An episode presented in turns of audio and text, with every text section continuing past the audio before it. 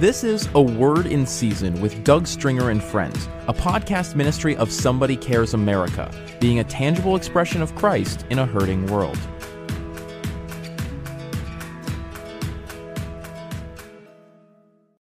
Welcome to another Word in Season with Doug Stringer and Friends. You know, over the years, I've said often while men reach for thrones to build their own kingdoms, Jesus reached for a towel to wash men's feet. In fact, Jesus says in Matthew chapter 5, Let your light so shine before men that they may see your good works and bring glory to your Father in heaven. We're bombarded every day with such negative news, with bad news around the world. What we need is good news. That's what the gospel is the presentation of good news. We need a tangible expression of Christ in our communities. Today, I'm so excited about introducing you to Jodie Chiricosta, the vice president of the ministries I founded called Somebody Cares America and Somebody Cares International. She's going to be sharing on how to cultivate a life of doing good. Thanks for having me, Doug. I want to talk today about uh, a scripture, Isaiah 1:17, that says, "Learn to do good, seek justice, rebuke the oppressor, defend the fatherless, plead for the widow."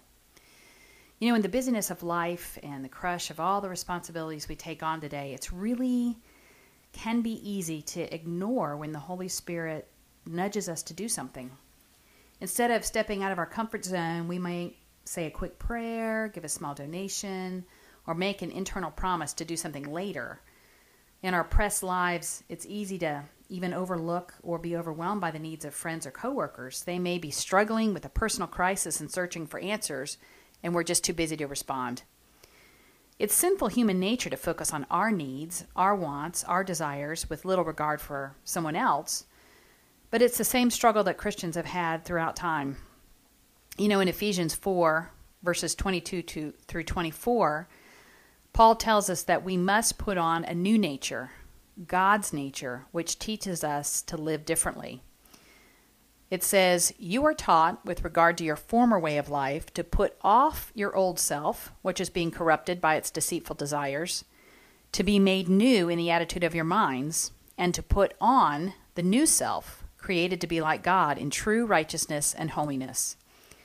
As Christians, we're instructed to no longer look out for our own needs uh, only, but also for the needs of others. Lori Jane is a great example. She's been a long-time faithful volunteer with Somebody Cares New England.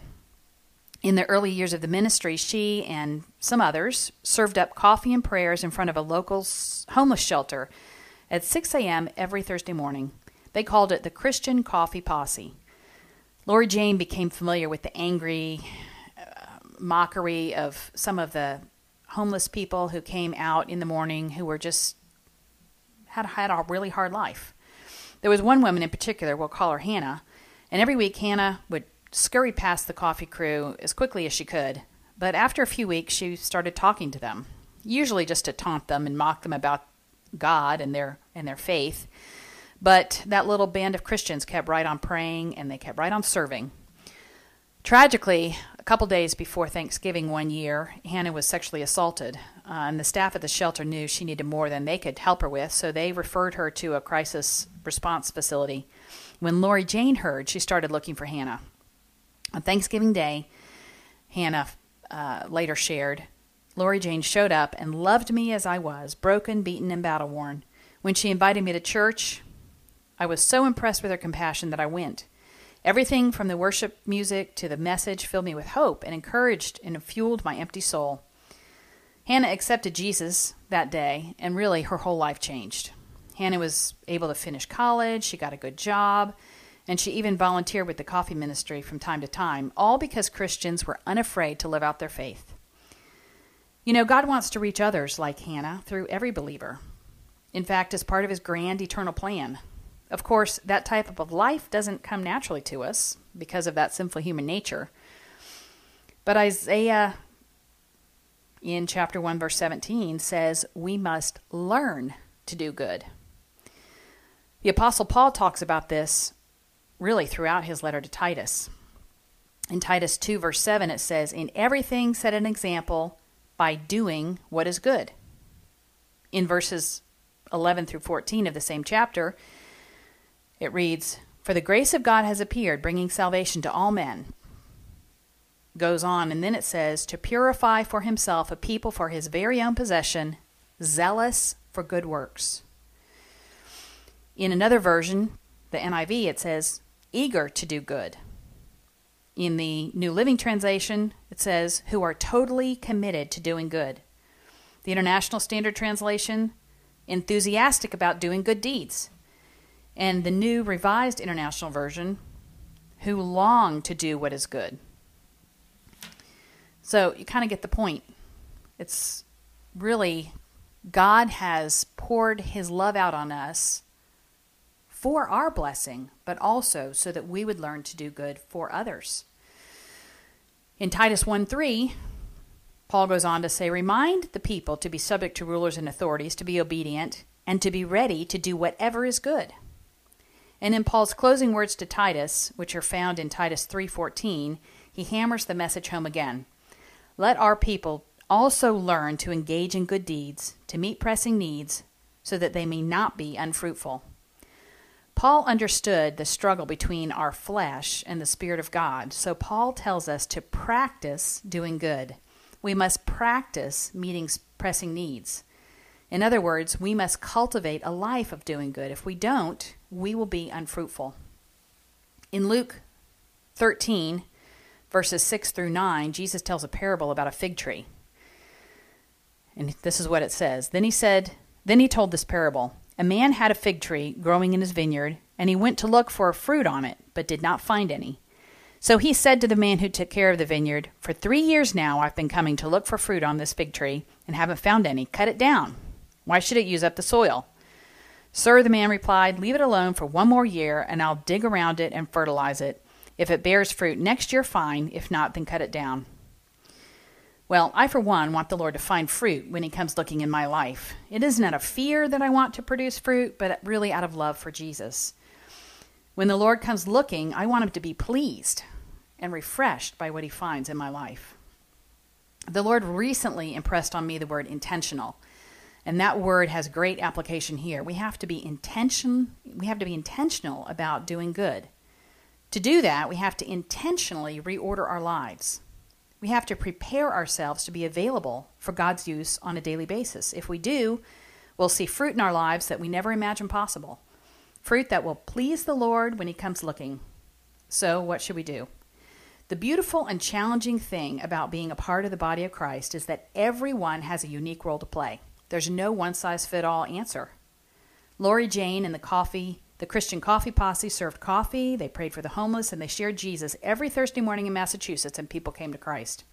Samantha, another woman in another state, volunteered with a local jail ministry in Virginia for a season, where God gave her a deep love for women suffering from the same addictions and brokenness that plagued her own mother.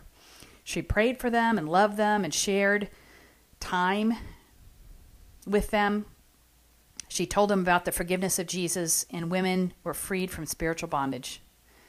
Mike serves as a chaplain for a professional basketball team. He prays with them and counsels them at all hours of the day or night when they have personal crisis. He shares God's word with them without ever trying to manipulate them for personal gain. And lives and families are being saved. Several men in Texas started a business together based on and committed to biblical values. As a company, they leave margins in their business so that they can support God's work. As an example, after Hurricane Katrina and also the uh, Haitian earthquake, Somebody Cares needed a quick way to get assessment teams and immediate relief into the disaster zones. The infrastructure had crumbled in some areas and it was hard to reach. So, this company made their commercial jet, their corporate jet available for the team free of charge and uh, also for relief supplies, and countless lives were impacted.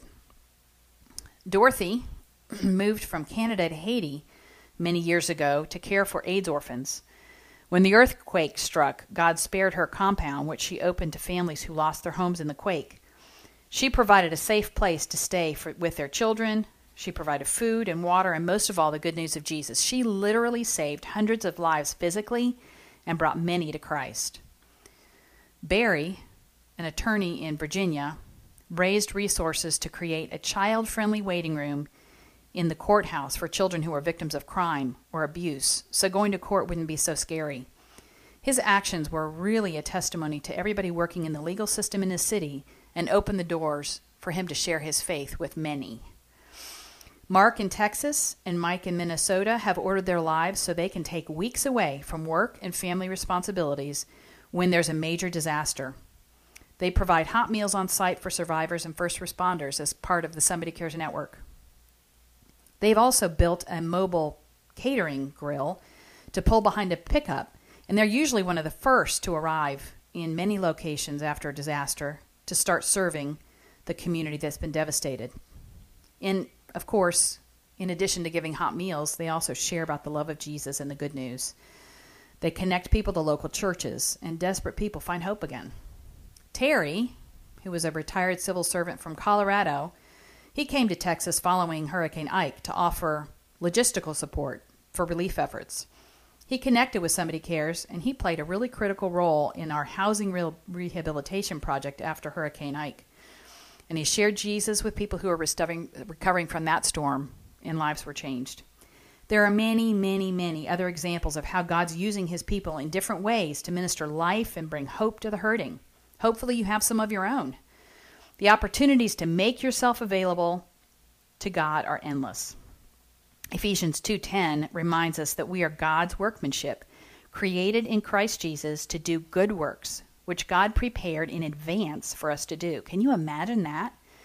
The King of Kings, the Lord of Lords, the creator of the universe planned out in advance good works specifically for me to do, and he has some specifically waiting for you to do. So, are you ready to do them? If you truly desire to be someone God can use to minister to hurting people who need Christ, I have a few suggestions for you. First of all, leave margins in your schedule. It isn't a new thought, but it sure is an important one. If you schedule if your schedule is jam-packed, full, how can you re- have time to respond when a need arises? Of course, there are responsibilities and importance and appointments you can't shirk, but if your entire day and night are filled with must do's, there's no opportunity for ministry. So I encourage you to order your day so that you have room to reach out when the Holy Spirit leads. And be realistic about what really is a must do. Coffee with a friend might be prime ministry time. But, you know, in reality, it could also be a convenient way to fill an hour so you don't have to listen to the Lord. Number two, leave margins in your budget if possible. Times can be tough. You may be out of work or you may be struggling to make ends meet. So, if there's no excess, God will show you other ways to do good. Of course, tithing or giving of your first fruits is non negotiable. So, if you're not doing that, seek the Lord about the right way. But if you have enough income to cover your basic needs and you have a little left over, consider carefully what to do with that leftover portion. Can you set some aside each month so you can help others in need? Or participate in ministry or go on a mission trip, ask the Lord, He'll show you. Number three, like we've said before, we have to practice doing good. We've talked about it a lot, but I say it again. Learn to do good by meeting pressing needs around you. Ask God to give you eyes to see and ears to hear needs around you. Just this morning, I was getting some coffee, and there was a homeless man sitting in the coffee shop and I asked him if he wanted some coffee. He was shocked and surprised. So it's cold outside today. I was able to bless him simply with a cup of coffee. But ask God to give you a heart to respond. Think of creative ways to help with needs on a regular basis, according to the passions and gifts God's placed inside you.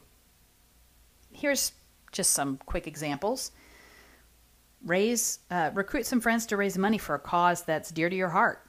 You can use social media, you can host an event that highlights the need, you can come up with some other creative way to educate about the need and en- engage people in meeting it.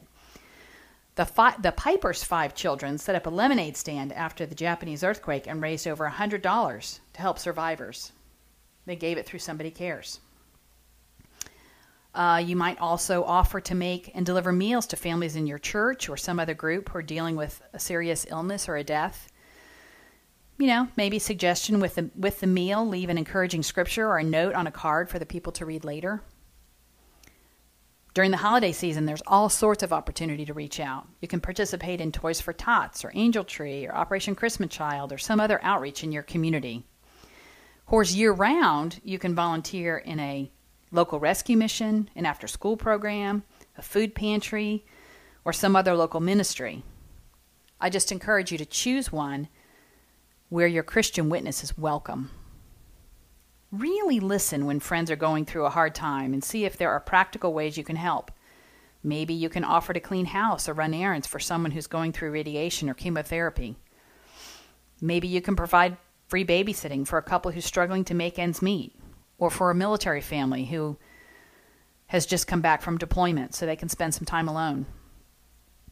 If you're handy with mechanical things, do basic car maintenance for those on who are on fixed incomes or even major car repairs if you know how to do that. Anything else you can do to bless someone when they need a hand. God's gifted you. Ask Him how He wants you to use it. Most importantly, every day you need to spend time with the Lord. To be most effective, good deeds need to flow out of love. First, love for God, and also love for others. If we dry up spiritually, good deeds quickly become unpleasant chores and just one more burden for us to carry. So seek God, read His Word, open your heart in prayer, and listen for His voice so you will receive refreshment for your soul. Fifthly, prepare yourself. Sometimes a crisis or a disaster strikes close to home. If stores are closed, electricity is out, gas pumps have run dry, and banks are shuttered, can you care for yourself and your family? Is your church ready to be a beacon of light in your community when things go wrong? If you are not personally prepared to care for yourself when a disaster strikes your community, you won't be able to reach out and help others. There are lots of books and resources and seminars that can help you prepare personally and as a church body. So I encourage you to check them out. For starters, you can find a few on the e-store at somebodycares.org. Finally, get connected. When you are facing a difficult ministry situation or a crisis hits near you, you want to know who you can trust and who you can rely on. So develop relationships with other like minded people, those who are reaching out, the ones who are also cultivating a life of good deeds.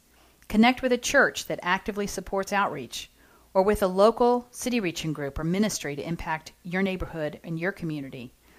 Then, when the next crisis happens, you're in the loop and everyone knows what you have to offer. If you want to be used by God, you have to be intentional about your choices. Those who cultivate a life of doing good out of deep love for God will see great fruitfulness in their lives and for the kingdom. Wow, thank you, Jodie. You truly articulated what I believe many of us are feeling in our hearts especially how do we become a people who, as you said in Isaiah chapter 1, verse 17, how do we learn to do good, seek justice, rebuke the oppressor, defend the fatherless, and plead for the widow in very real and tangible ways? And I believe you, in a very succinct and articulate way, shared tremendous testimonies, real life stories, as well as giving us practical application on how to put that in our own lives and put it to practice. So, again, thank you so much, Jodie. Cultivating a life of doing good. Well, I can't wait for the next podcast because Jodie is going to do part two to cultivating a life of doing good, and I'm looking forward to hearing it myself. We hope you enjoyed this episode of A Word in Season with Doug Stringer and Friends, and ask you to prayerfully consider supporting the ministry at somebodycares.org or by texting your donation amount to 805 422 7348. Please join us again for A Word in Season with Doug Stringer and friends.